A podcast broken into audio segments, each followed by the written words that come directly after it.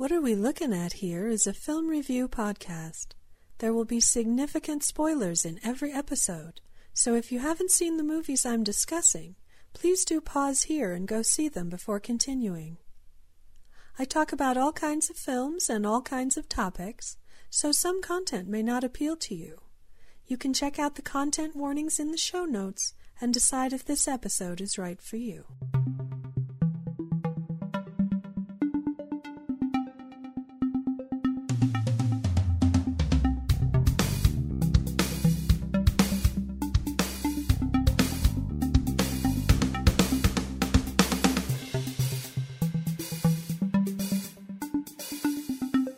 What are we looking at here?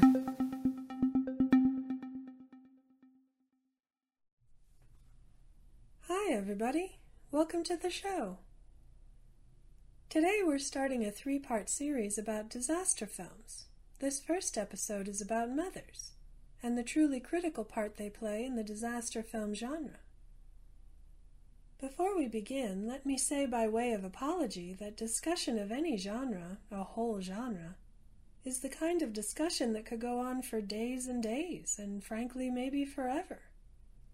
Our purpose here isn't to be exhaustive, it's just an overview, looking at some of the key conventions and structures of disaster film, and giving a couple of examples here and there.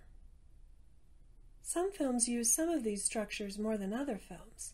Some films use all of them, in a kitchen sink type maneuver until you start to feel like you're being beaten over the head with some kind of film theory stick. I've tried to pick out the best examples for each of the categories I'll be looking at here, but there are so, so many, and not being able to include them all here doesn't mean they're not good examples, too. We're starting with the category of mothers in disaster movies, partly because their role, and that of women in general, is so fundamentally important to the story and to the development of the hero. But mostly because without the two most powerful mothers of all, Mother Earth and Mother Nature, there wouldn't be a disaster film in the first place. Even though the image of mothers and mother figures is everywhere in disaster movies, not all of the women in the films are good, and not all of them are motherly.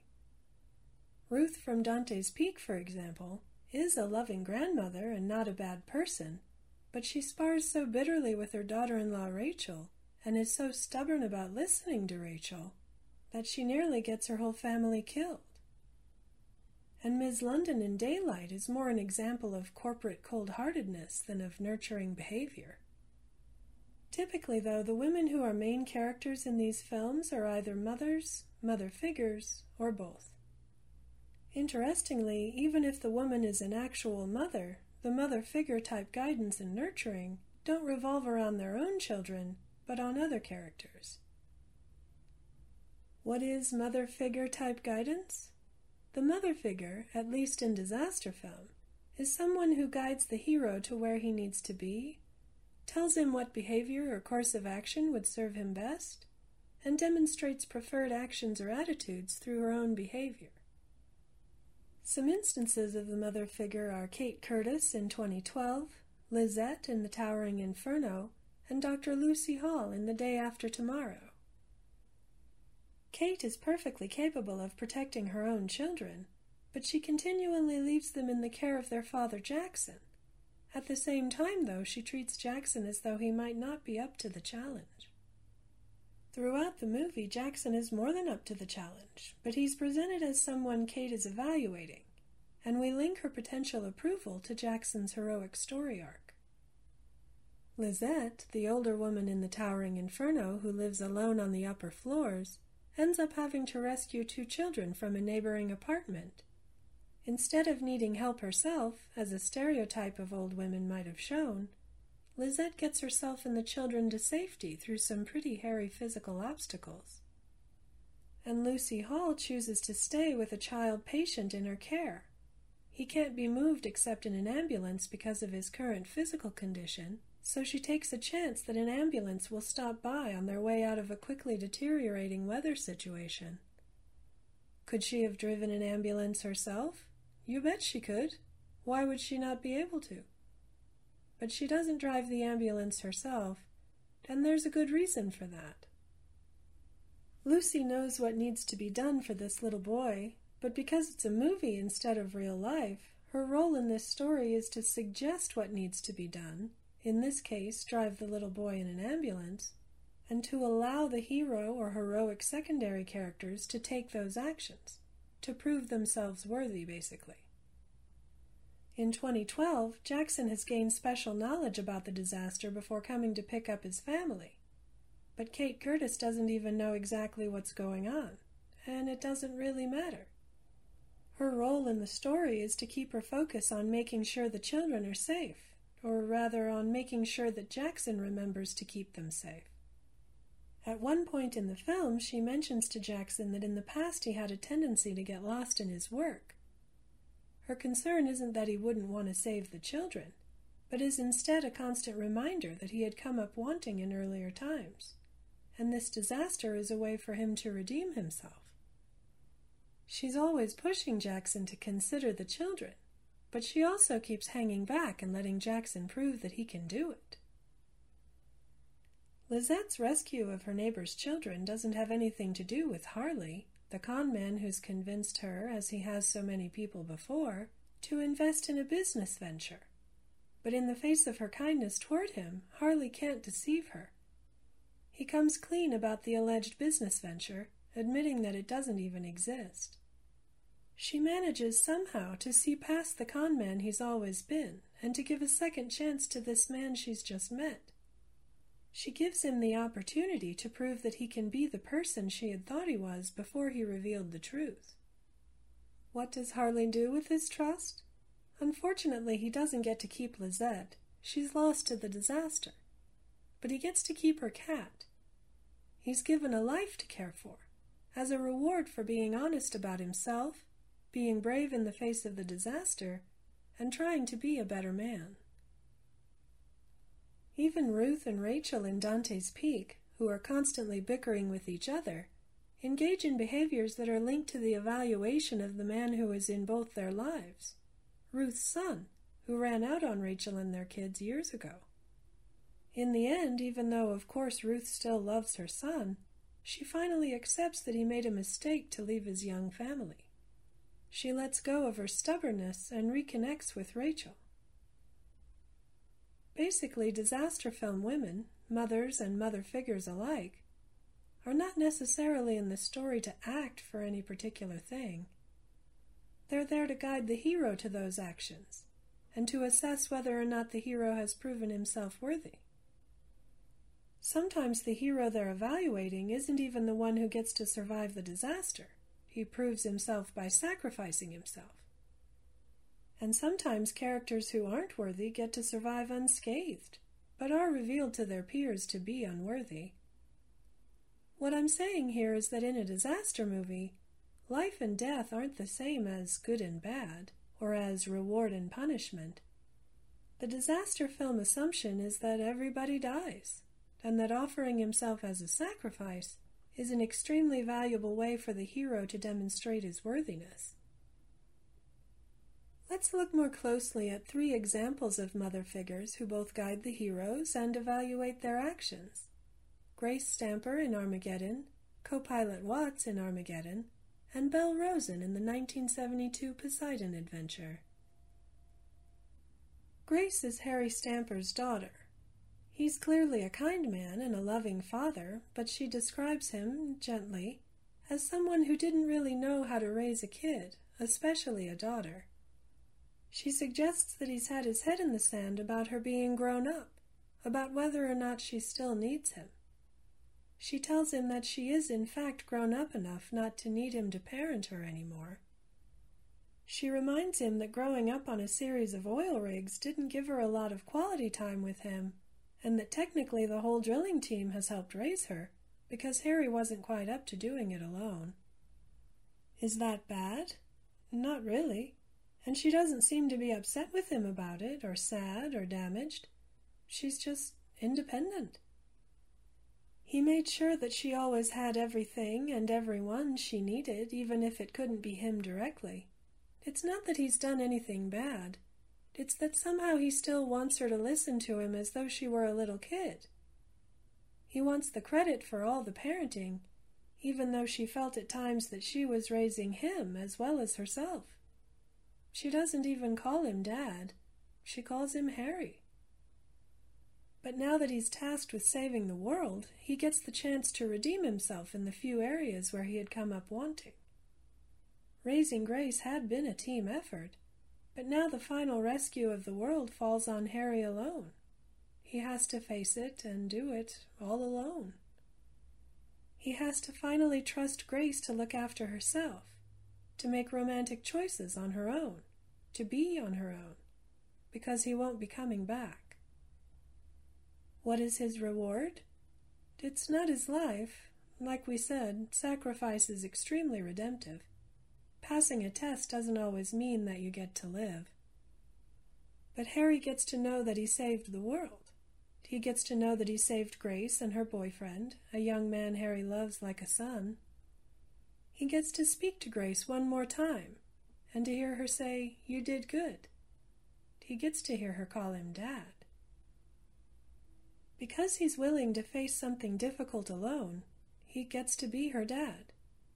And because he's on a video call with her, he doesn't really have to face the difficult thing alone. She's with him. What about Watts? Where does she come in?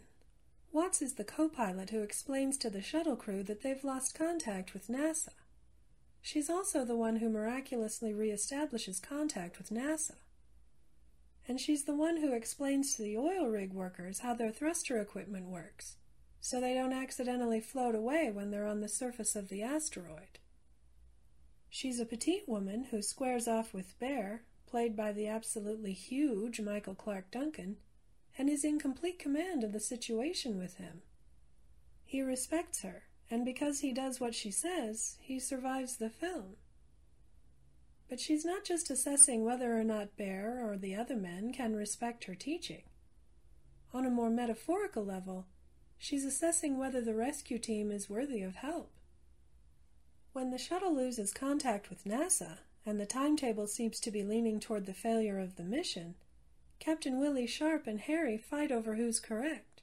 Should they blow the nuke early and render the mission useless? Or should they have faith in Harry's team and risk missing the deadline and rendering the mission useless? Watts, who had no trouble at all squaring off with the mountain that is Bear, stands quietly by and watches Sharp and Harry argue literally at gunpoint. When they decide that the answer is to have faith, somehow, moments later, Watts gets communications back online. When the men choose faith instead of force, the story, in the guise of co pilot Watts, rewards them with communication and connection to their resources. We'll come back to that sentence here in a few minutes. Watts isn't the only one associated with communication. Grace is too. She's able to be on a video call with her dad, who's on an asteroid, after no one was able to reach the shuttle crew forever. How convenient. Lucy Hall is able to get an ambulance to stop by during a storm that's knocked out the power. Lizette is the one who realizes that her deaf neighbor won't have heard the fire alarm and comes to get her. In daylight, Grace Calloway is the one who communicates the whole plan to Kit Latura our intrepid hero, but her fundamental communication is to her boyfriend George about returning to her. She tasks him, tongue in cheek, to bring back the bracelet she had accidentally left in their bed. And even though he's lost to the disaster, George proves his incredible worthiness by contriving to return her bracelet to her. Those who are heroic in their actions are rewarded with communication, and those who value communication are rewarded with heroic status. We said we'd look at Belle Rosen, but first we'll look at the primary mothers in disaster films Mother Nature and Mother Earth, sometimes viewed as the Mother Goddess. Clearly, Mother Nature is the driving force behind disaster movies. It's nature specifically that's threatening mankind. It's an imbalance leading to a new ice age, like in Day After Tomorrow. It's a volcano. It's an asteroid incoming. It's the moon colliding with the Earth. It's an earthquake or a tornado or a flood or a fire. It's crustal displacement. It's some way that Mother Nature is demonstrating that she holds all the cards. The heroes? They aren't holding any cards. The scientists and experts? No cards. The women whose metaphorical role seems so powerful? Not a lot of cards. Mother Nature holds them all. Even in Independence Day and War of the Worlds, where it's aliens threatening to destroy us, we aren't the ones who win. Mother Nature wins.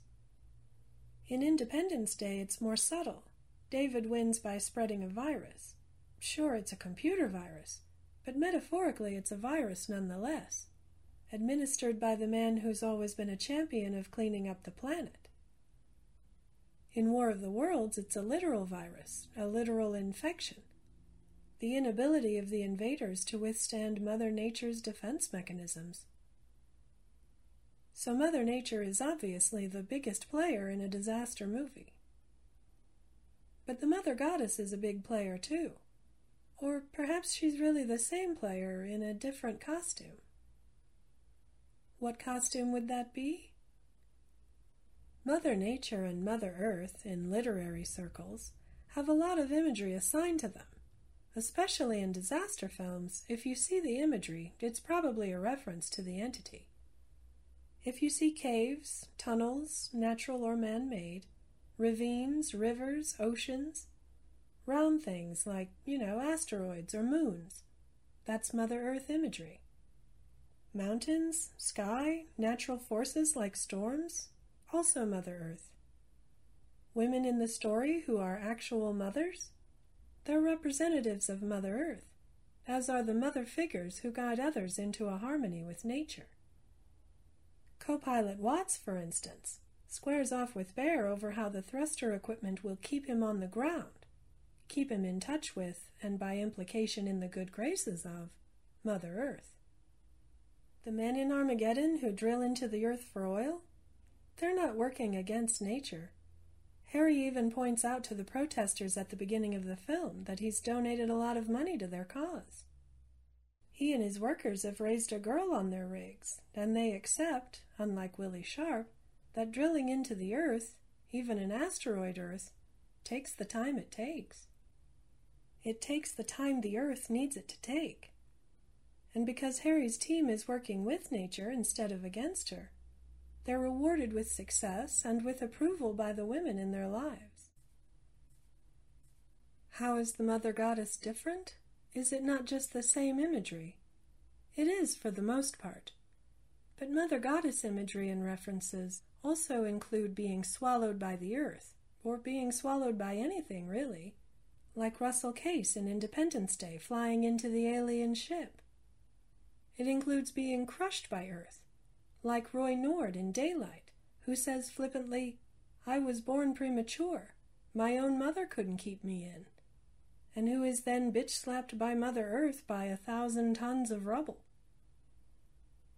Goddess imagery includes the stereotypical things, like roundy Venus of Willendorf type shapes, women with enormous breasts and hips and tummies and bums who are associated with fertility, but it also includes women such as the Christian Mary and cloth bedraped angelic forms. Importantly, the image of the Mother Goddess tends to be a person an actual character in the film rather than an entity like a storm. Verbal references to her tend to be specific rather than generic. What does that mean? It means that when the Mother Goddess is in the film, you know it. When she's unhappy, you know it. When she's happy, you know that too. Sometimes she's an entity, like the column of rock that falls on poor silly Roy Nord, but often it's an actual woman saying actual things to the actual hero about his attitude. And what kind of attitude is likely to irritate her? The Mother Goddess, for the purposes of disaster films, is an avatar of Mother Nature. While sometimes nature's fury in the films is just happenstance, an alien invasion, an asteroid, the San Andreas fault, faulting, other times the implication is that people made it happen. The day after tomorrow theorizes that abusing the air and water has accelerated the temperature imbalance that results in the next ice age. The towering inferno is directly a result of people not taking the laws of physics or the value of human life into consideration. In either case, Mother Nature doesn't really care how it all plays out. Like I said, she holds all the cards, and why would she value human life over that of a tree or a shark or an ant? It's all hers. She is nature, and we are only a part of it. But the imagery of the Mother Goddess, the possible actual character of the Mother Goddess, is focused on people in particular. She's observing the hero to see if he's worthy. She's evaluating not just what he does, but why he does it and how he does it. For instance, Roy Nord isn't doing anything wrong by being confident. He's not doing anything wrong by offering to lead people out of danger. No, it wasn't his actions that were irritating. It was the flippancy. It was the verbal disrespect of his own mother, and by extension, Mother Earth. He considered himself to be a conqueror of the earth, and this ego trip was incorrect. But Roy Nord hadn't been bad at all. San Andreas's Daniel, on the other hand, he's bad. He refers to his buildings as his children, as his family, as replacements for human interaction. Is he a murderous bastard? No. He's just a guy with very little tact who imagines that he's got a pretty good handle on things because he's rich and successful. But when something happens that he can't control, the earthquake that traps his girlfriend's daughter Blake in the parking garage, he leaves her there. He doesn't know what to do, so perhaps he believes that nothing can be done. We'll give him that tiny sliver of the benefit of the doubt. Except then he tells a guard that Blake is down there and doesn't stay to help rescue her. He clearly thought something could be done, but he didn't want to be the one to do it, even though he had been entrusted with Blake by her mother. And later he literally pulls another man out of his safe nook so that he can have the safe nook, and the other man gets killed. Maybe Daniel is a murderous bastard. His girlfriend, the mother figure assessing the wannabe hero's actions, finds out what he did and threatens to kill him. But in the end, he's crushed by a container ship. Then ships, of course, are always women. Does Daniel's skyscraper at least keep Blake safe? Not really. It collapses in stages like it's late for a date with Roy Nord. Other men who find themselves on the wrong end of Mother Nature aren't necessarily bad at all, but they prioritize the wrong things when they make their decisions, which makes everything worse. Paul Dreyfus in Dante's Peak is a good man who eventually sees his errors and does his best to correct them. But he had spent a good deal of the film arguing with the scientist he hired and ignoring the recommendations in favor of what would be better politically. It's not that Paul's wrong per se, it's that the film rewards people for their motives more than for their actions. Paul should have prioritized safety, and since he didn't, even though he was sorry, well, he had to die in a van down by the river. Mr. Calder in Volcano isn't sorry at all.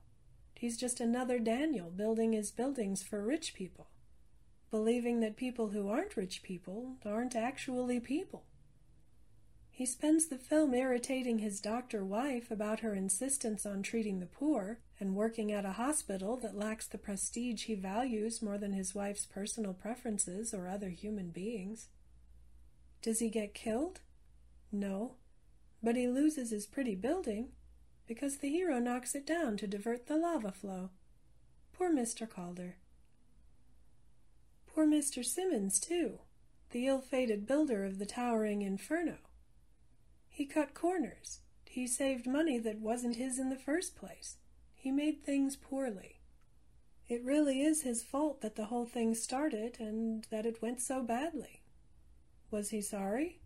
He was sorry he was trapped in the building.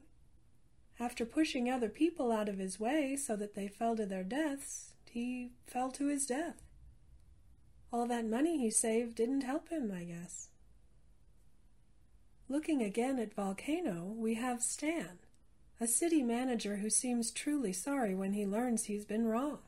But he doesn't waste time saying anything about that. His face says everything in just a few seconds. It's my favorite part of the movie.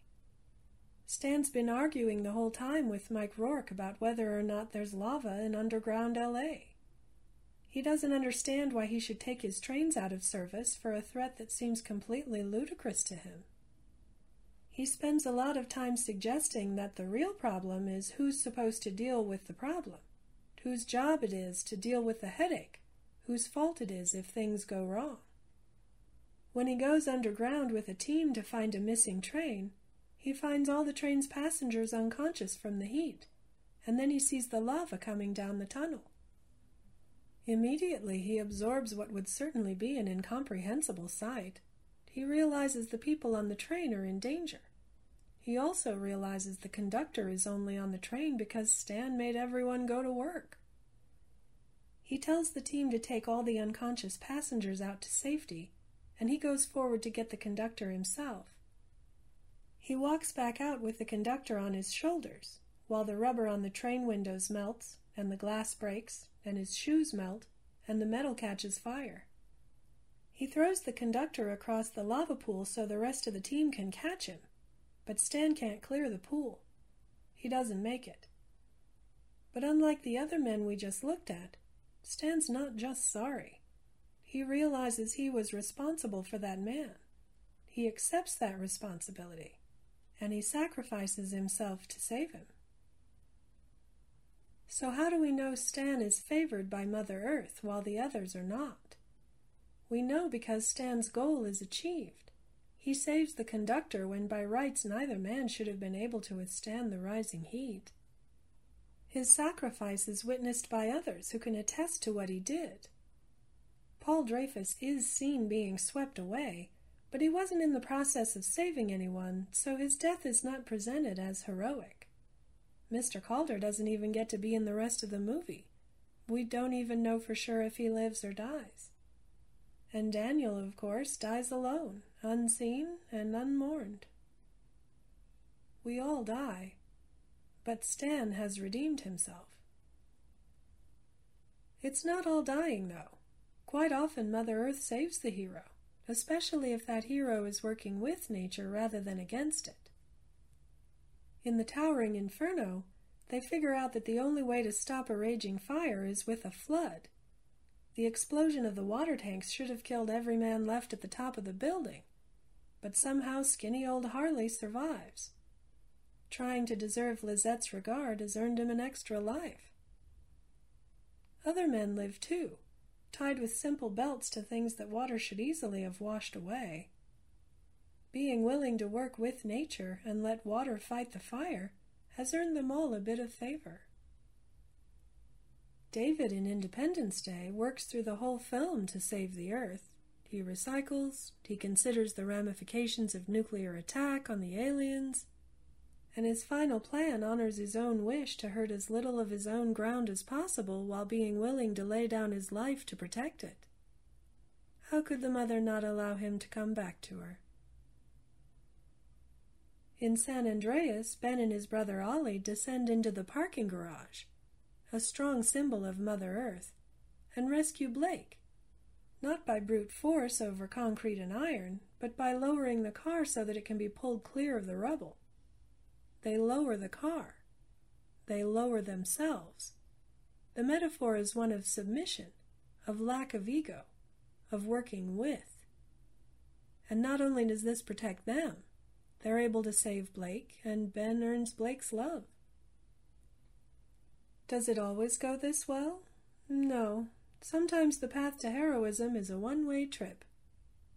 Harry Stamper and Poseidon's Reverend Scott have to surrender to whatever nature throws at them. They submit entirely.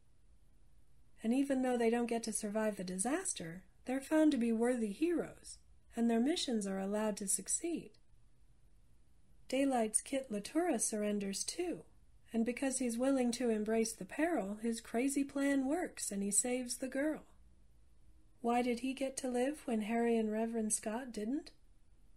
perhaps because his willingness to be sacrificed earned him the right to complete his mission. His real mission, which was to honor George's wishes and bring Grace Calloway her bracelet back.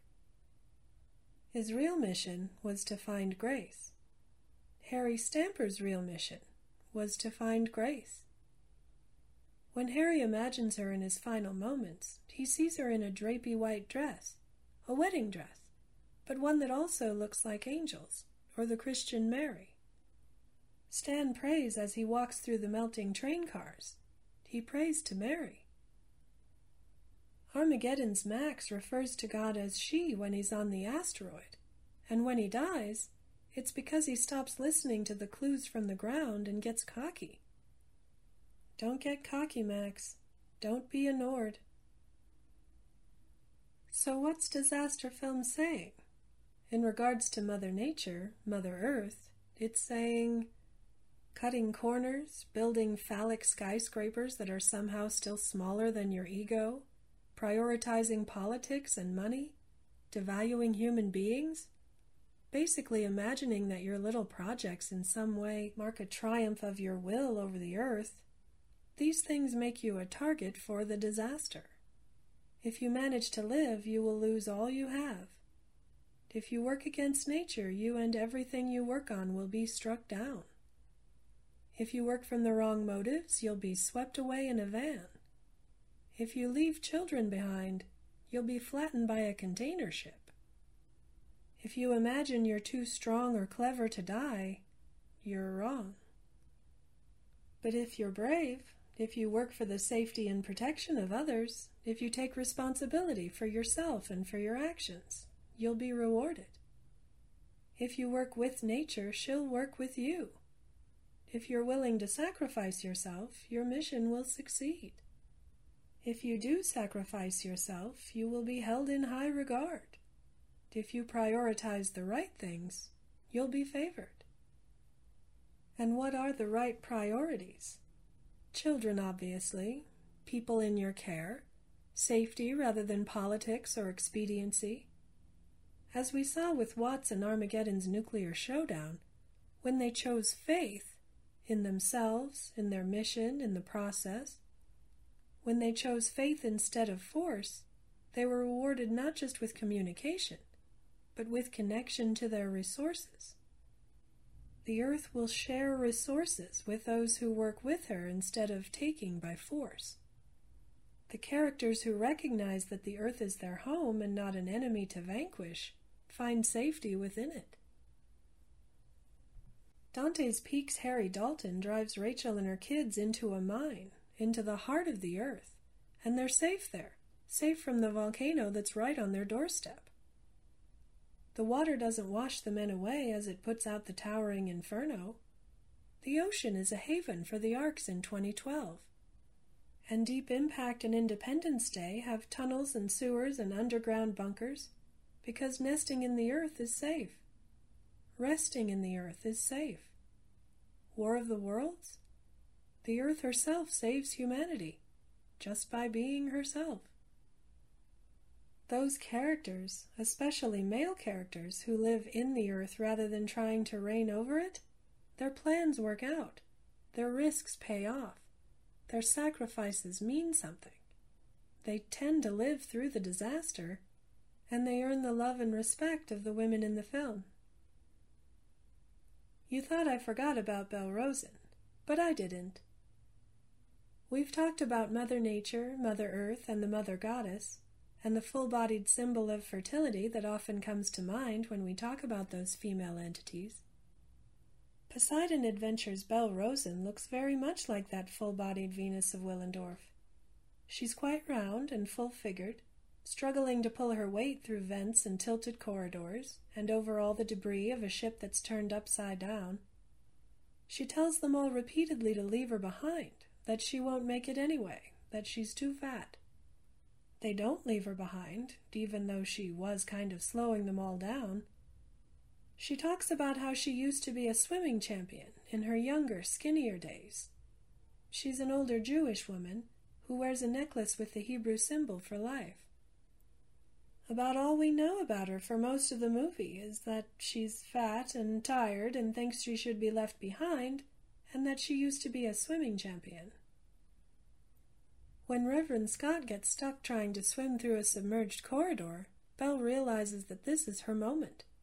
Of course, she used to be a swimming champion, but that was many years and dozens of pounds ago. She's hardly been able to keep up with people. It doesn't matter that she used to be a swimming champion, because she's just not in shape like that now. But this is a movie, not real life. It doesn't matter that she was a swimming champion. It's not about that. As soon as she dives into the water and starts swimming, this mother goddess shaped person slices through the water as though, well, as though she were a mother goddess.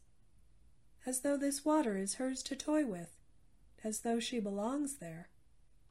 She doesn't look fat and tired anymore. She doesn't look like an older woman anymore. She looks like the master of the water. And she finds the Reverend, a man who's been struggling with his faith and wondering what he ought to believe in, and she brings him to safety.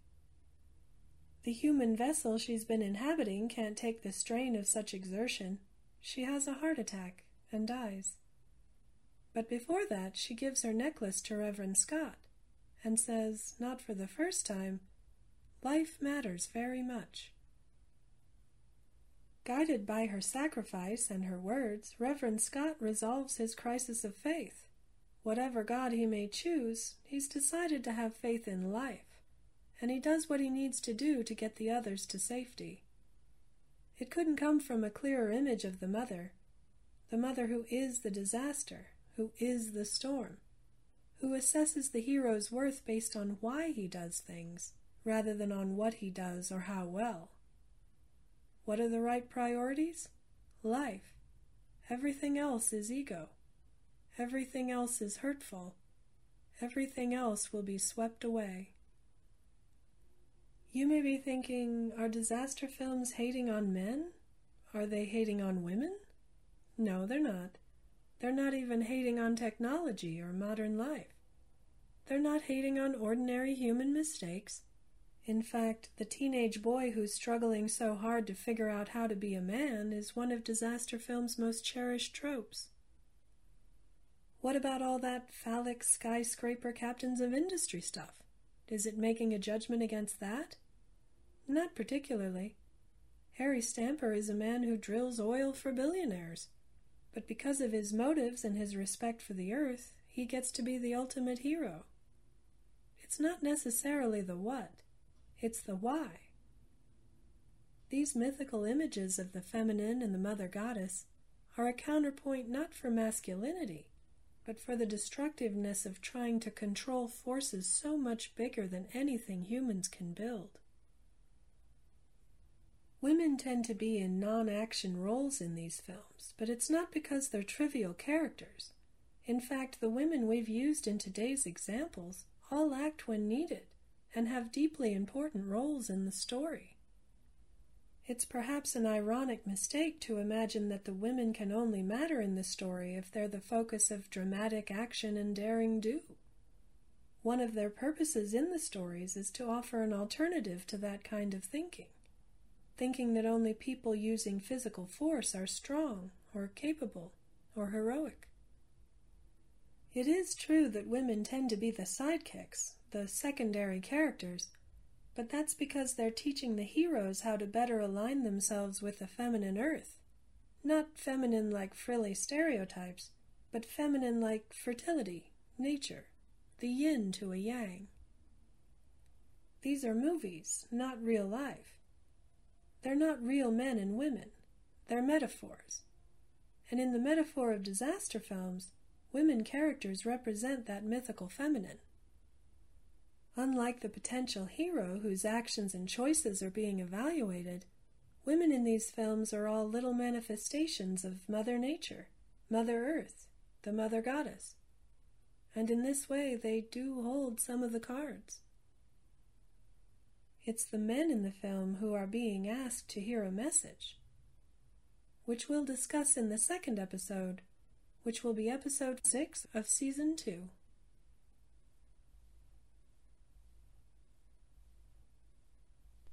Thanks for joining me today. If you enjoyed it, please spread the word. If you want to check out my other content, you can visit my website at www.smrcooper.com. I hope you have a good week and that things go your way. And if you get a chance, watch a movie.